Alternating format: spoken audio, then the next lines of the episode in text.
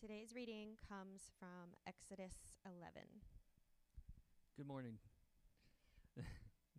the Lord said to Moses, One more plague I will bring on Pharaoh and on Egypt. After that, he will let you go from here. When he lets you go, he will surely drive you out from here completely. Speak now in the hearing of the people that each man ask from his neighbor, and each woman from her neighbor for articles of silver and articles of gold. The Lord gave the people favor in the sight of the Egyptians. Furthermore, the man Moses himself was greatly esteemed in the land of Egypt, both in the sight of Pharaoh's servants and in the sight of the people.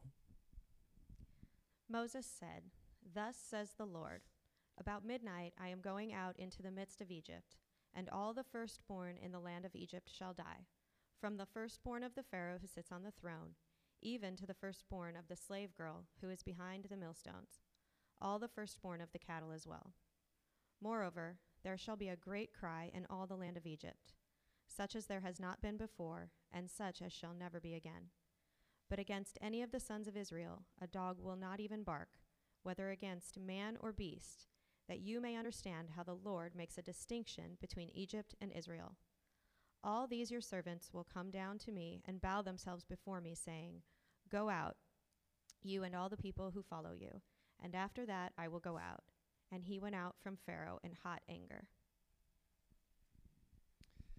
Then the Lord said to Moses, Pharaoh, Pharaoh will not listen to you, so that my wonders will be multiplied in the land of Egypt. Moses and Aaron performed all these wonders before Pharaoh, yet the Lord hardened Pharaoh's heart, and he did not let the sons of Israel go out of his land.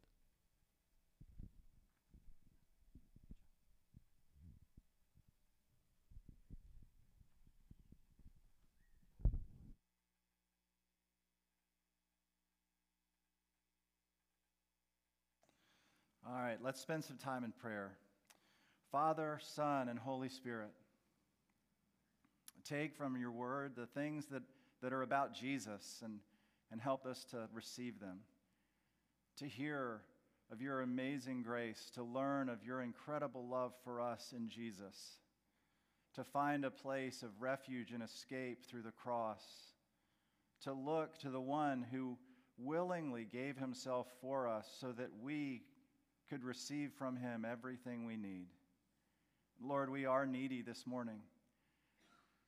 We come with anxious hearts and hurting bodies, and we come with minds tired from the week that's gone behind us, and, and Lord, with uh, lives busy in the week to come. Lord, help us. Help us to hear from you this morning in your word, and help us to follow you, King Jesus with everything we have. We pray in your name. Amen. Y'all, I, am amazed. I am literally amazed by grace. I'm amazed. It means surprised, astounded, suddenly filled with wonder. I am amazed by grace. Grace. That God's love would flow to me, not someone who's just undeserving of God's love, but someone who's ill deserving of God's love. That there's nothing good in me that would, would make God love me. He just loves me. And grace, amazing grace, has flowed into my life. I am amazed by grace. I'm amazed by grace because mostly I'm amazed by Jesus. I am blown away by who Jesus is and what Jesus has done for us. I want you, more than anything, to be amazed by grace. I want you to be blown away by the kindness and love of Jesus for you. I want this Easter, I want this season of your life to be a season in which you look back and you remember, Jesus, you showed up in my life in a special way. Jesus, you showed up. You helped me be amazed by grace. I'm praying that for you and for myself this morning.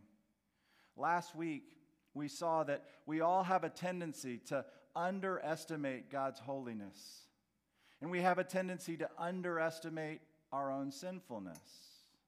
And that when we underestimate God's holiness and we underestimate our sinfulness, what we do is we shrink the cross. And when we shrink the cross of Jesus, we're not amazed by grace because it's the cross of Jesus that reveals amazing grace. It's the cross of Jesus that Exodus 11 and Exodus 12 is pointing towards. It's the cross of Jesus that this season of the year moves towards. The cross of Jesus that then gives way to the empty tomb of Jesus, where amazing grace is on full display. Do you need it? Are you experiencing it? Have you experienced amazing grace? Let me ask you a question. A- ask yourself this do, do I ever find myself anxious over felt needs? Do I ever feel anxious about what I'm going to wear, where I'm going to work, where I'm going to live? Do, do I ever feel anxious over felt needs? There's amazing grace for you. Listen, is there an area of my life that I would be scared to death for everyone else in this room to know about? I have amazing grace for you. Listen, are you living your life under a sense of obligation to your job, to your family? Are you trying hard to please everyone around you? And has it left you feeling burnt out? Jesus has amazing grace for you this morning. Love flowing towards people who are ill deserving of his favor. This whole book of Exodus we've been walking through this year, and it's moving us closer and closer and closer to Jesus the one who is going to come to set us free, the one who's come to deliver us as Moses came to deliver Israel out of Egypt. Jesus is our Savior, Jesus is our deliverer. And he does it in an amazing way through a cross. Through a Roman cross, an object of shame, Jesus, the Son of God, would save sinners from their sin. And we've seen over the past several weeks plague after plague after plague. Let me just tell you the story of the plagues again in summary. When Pharaoh when Pharaoh refused to let the children of Israel leave Egypt, Moses turned the Nile into blood. And when that didn't work, Moses sent hundreds of frogs into the city. Still, Pharaoh didn't listen. So Moses sent gnats to cover the people and animals. The gnats didn't work, so Moses sent flies to fill the houses of the Egyptians. Pharaoh didn't listen, so Moses sent a plague to kill the animals of the Egyptians. That didn't work either. Next, Moses took ashes from an oven and threw them in the air to give the people boils. And Pharaoh didn't listen again. So Moses made hail and lightning fall from the sky. Next, the plague of locusts flew in. The ninth plague covered the Egyptians in darkness. And lastly, because Pharaoh refused to listen, Moses sold the Egyptians, told the Egyptians that their firstborn children would not live. Yet Pharaoh still didn't listen and refused to let the Israelites leave Egypt plague after plague after plague, designed to help Pharaoh see the holiness, the power, the glory, the justice of God. That he's greater than all the gods of Egypt, and he is to be obeyed. But Pharaoh hardens his heart. He refuses to listen. And when we come to Exodus 11 and Exodus 12, we're shocked. We're shocked by the justice of God. In verse 10, that God would harden Pharaoh's heart. We're shocked by the justice of God that because of the hardness of Pharaoh's heart, his refusal to let the people of Israel go, that a, a harsh judgment falls upon Egypt. He doesn't allow the firstborn of Egypt to live. For the salvation of his people, and it points to Jesus. Don't miss this. The justice of God revealed in the plagues points to the grace of God revealed in Jesus. That if we read the plagues without reading the cross, without understanding that the death of the firstborn in Egypt points to the death of the firstborn Son of God in your place as our substitute, Jesus Christ is the one that the plagues point to.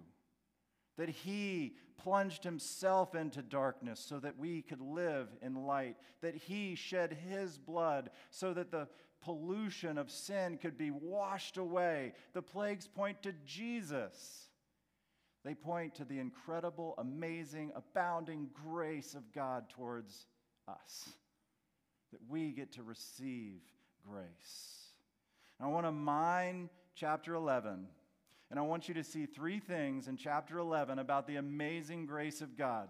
I want you to see the recipients of the amazing grace of God. I want you to see the riches of the amazing grace of God. I want you to see the result of the amazing grace of God. The recipients. The recipients of the amazing grace of God, I see it in verse 7. Look at verse 7 with me. But against any of the sons of Israel, a dog will not even bark, whether against man or beast, that you may understand how the Lord makes a distinction between Egypt and Israel. The recipients of amazing grace are recipients not because they're good, but because God is good. Not because they're holy, but because God is holy. Not because they're worthy, but because Jesus Christ is worthy. Why did God set his affection on Israel? Well, Deuteronomy 7 tells us. Listen to this. The Lord did not set his love on you, nor choose you, because you were more in number than any of the peoples. For you, the, you were the fewest of all peoples but because the Lord loved you and kept the oath which he swore to your forefathers. The Lord brought you out by a mighty hand and redeemed you from the house of slavery, from the hand of Pharaoh, king of Egypt. Why did God redeem? Why did God save? Why did the cross happen? Because God loved you. Why did He love you? He loved you because He loved you. Amazing grace makes any a potential recipient because God, in His love, has given His Son, Jesus. What does it mean? What are the practical implications of God's amazing grace towards sinners, towards people who need Him? Well, Burt Reynolds made quite a name for himself last you know, century. He was quite a looker, apparently. He thought he was but he was always nervous about it. And so when he got a little bit older, he said, Retirement must be wonderful. I mean, you can suck in your stomach for only so long. You see what he's saying? When you're worried about how people see you, you can only manage your behavior, you can only suck in your gut for so long. The cross says you can let out your gut. The cross says the pressure's off. The cross says you don't have to wear a mask. What is the thing that you are terrified that anyone in this room would know about you? Let out your gut. Take it to Jesus. Take it to the cross. Take it to the place where all sin, past, present, and future, was paid for by our substitute. Go to Jesus. Let out your gut. The only people who will ever get better are the people who know that they'll still be loved, even if they never get better. You are so loved by God that He was willing to give His only Son, that whoever believes in Him should not perish, but have eternal life. Amazing grace towards people who didn't deserve it and didn't earn it the recipients of amazing grace, the riches of amazing grace. Look at verse 2 and 3. Speak now in the hearing of the people that each man ask from his neighbor and each woman from her neighbor for articles of silver and articles of gold. The Lord gave the people favor in the sight of the Egyptians. Furthermore, the man Moses himself was greatly esteemed in the land of Egypt, both in the sight of Pharaoh's servants and in the sight of the people. The riches of God's amazing grace, silver and gold given to Israel, that they would have possessions to take with them on this journey from Egypt to the promised land. God the Father providing for their every need. The riches of God's grace. Listen, are you anxious about felt needs? You have a heavenly Father who has promised to care for every area of your life. Trust Him, lean into Him, look to Him. He's for you.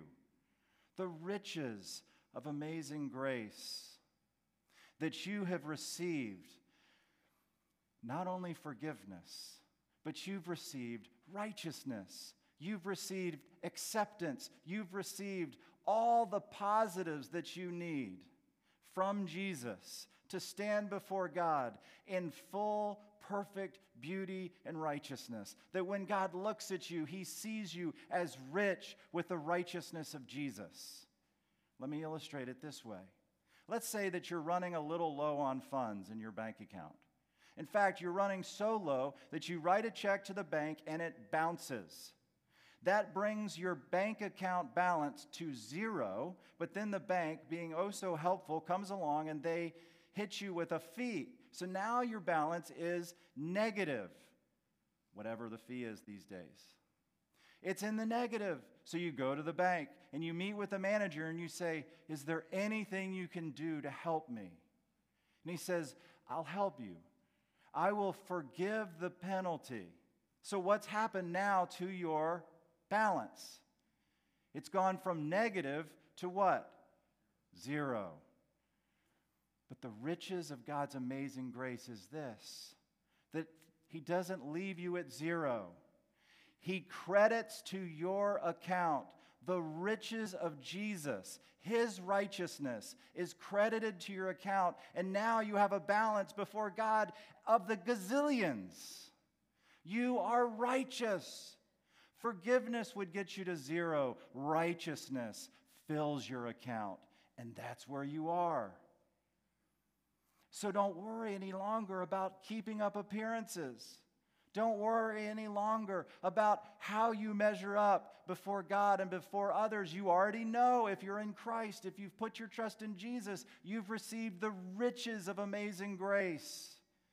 All of the glory, the obedience, the righteousness of Jesus transferred to your account and credited to you. You're wealthy beyond all imagination. Those are the riches. Now, what about the result? The result of amazing grace. Look at verse 1. The Lord said to Moses, One more plague I will bring on Pharaoh and on Egypt. After that, he will let you go from here. When he lets you go, he will surely drive you out from here completely. And then go down to verse 8. Verse 8 All these your servants will come down to me and bow themselves before me, saying, Go out, you and all the people who follow you, and after that I will go out. And he went out from Pharaoh in hot anger. What's the promise? What's the result of God's amazing grace? The result of amazing grace is that you are delivered, you're set free. You're no longer under obligation. You're no longer under slavery. You're set free. The results for Israel, when God moved in a saving way for his people, was they went out. God doesn't just make salvation possible for his people, he actually saves you and me. God, through Jesus Christ on the cross, has secured salvation. The results of Jesus' work for you are that you can be confident and assured in Christ, you're saved. Does a sense of the joy and freedom and release from the bondage to sin and death and hell, does it fill you with wide eyed wonder that you, yes, you, are saved? Are you blown away by your savedness? You can be. Because the result of Jesus' work on the cross is that amazing grace is complete and sure, and you can count on it. It's a real thing. Are you conscious of that in your life? The best book I've read in the last year is a book by Dane Ortlund called Gentle and Lowly. And in it, he says this The felt love of Christ really is what brings rest, wholeness, flourishing, shalom, that existential calm that for brief, gospel sane moments settles over you and lets you step in out of the storm of worksness you see for a moment that in Christ you truly are invincible. The verdict really is in. Nothing can touch you. He made you his own and will never cast you out. That's where you can live. And it's where I can live. No more anxiety. No more fear. Oh, it doesn't mean it'll never come. Oh, it'll come. It'll come. But in that moment, there is also gospel saneness that's offered to us. If we would just see ourselves as those who are recipients of amazing grace, enjoying the riches of amazing grace, and standing in the sure confidence of the results of amazing grace, it really can be ours. How does it flow into our life? How do we get into it? Through faith by receiving from Jesus everything that his cross and his empty tomb has made possible, by receiving through faith, being willing to admit, Jesus, I admit I'm empty. By believing, Jesus, I believe you did for me what I couldn't do. You died the death I deserved to die, and you, having lived the life that I could never live, you offer me forgiveness, but even more, you offer me righteousness. Jesus, I want to go your way. I, I want to live in a daily dependence upon you and all that you offer me. I'll go your way. I'll follow you as Lord, Master. Help me become the person you want me to be. Listen, are you living in gospel saneness? Are you living in amazing grace? Look to the cross. And listen, how could it be, become more real this week? Well, here's a suggestion. I, I don't know, probably all of you have had this thought during the message. You've heard me say again and again, Amazing Grace, Amazing Grace. And some of you, if not all of you, have already started singing Amazing Grace. It's already come to your mind that great hymn by John Newton, Amazing Grace. How sweet the sound that saved a wretch like me. I once was lost, but now I'm found, was blind, but now I see. What I want you to do this week is I want you to sing. You're the worship team. I want you to sing Amazing Grace. You say, sing? That seems crazy but it's what the Bible invites you to do. I'm not lying. Look at Psalm 69. I am afflicted and in pain. May your salvation, O God, set me securely on high. I will praise the name of God with song and magnify him with thanksgiving, and it will please the Lord better than an ox or a young bull with horns and hoofs. God says, sing. When you're empty, sing amazing grace. And remind yourself, I'm a recipient of amazing grace. When you get sad or you get mad this week, sing and remember the riches of God's amazing grace. When you're anxious, sing. Sing. May the result of God's amazing grace be praised to the name of God with song. So let's do it now. Dylan's going to come up and he's going to lead us in one last song, and we'll sing Amazing Grace together. Let me pray. Jesus,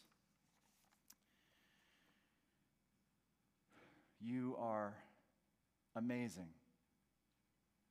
You surprise us, you astound us you fill us with sudden wonder when we consider all that you've done for us on your cross. Having lived the life that we should have lived and died the death we deserved to die, you rose from the dead, showing that the penalty had been paid in full, and we now have no more fear of punishment, severity, but we have every reason to believe that from you, Father, Son, and Holy Spirit, would flow love. Father, may we may we rest in the assurance of your love through Jesus. Help us to experience it by your Holy Spirit. And for some here this morning, maybe watching online, that have never believed. And if that's true of you, would you simply say to the Lord now, Lord Jesus, I've sinned against you in many ways. I believe you died on the cross for my sins and rose from the dead. Forgive me all my sins and give me the gift of eternal life. Come into my life as Savior and Lord. Help me become the person you want me to be. Father, would you send the Holy Spirit now to give assurance of eternal life to all who trust in Jesus? And Father, would you send the Holy Spirit now as we sing? That we'd lay down those anxieties, we'd lay down those secrets, we'd release those areas of our life where we still hold on to workness instead of grace. Help us, I pray, in Jesus' name. Amen.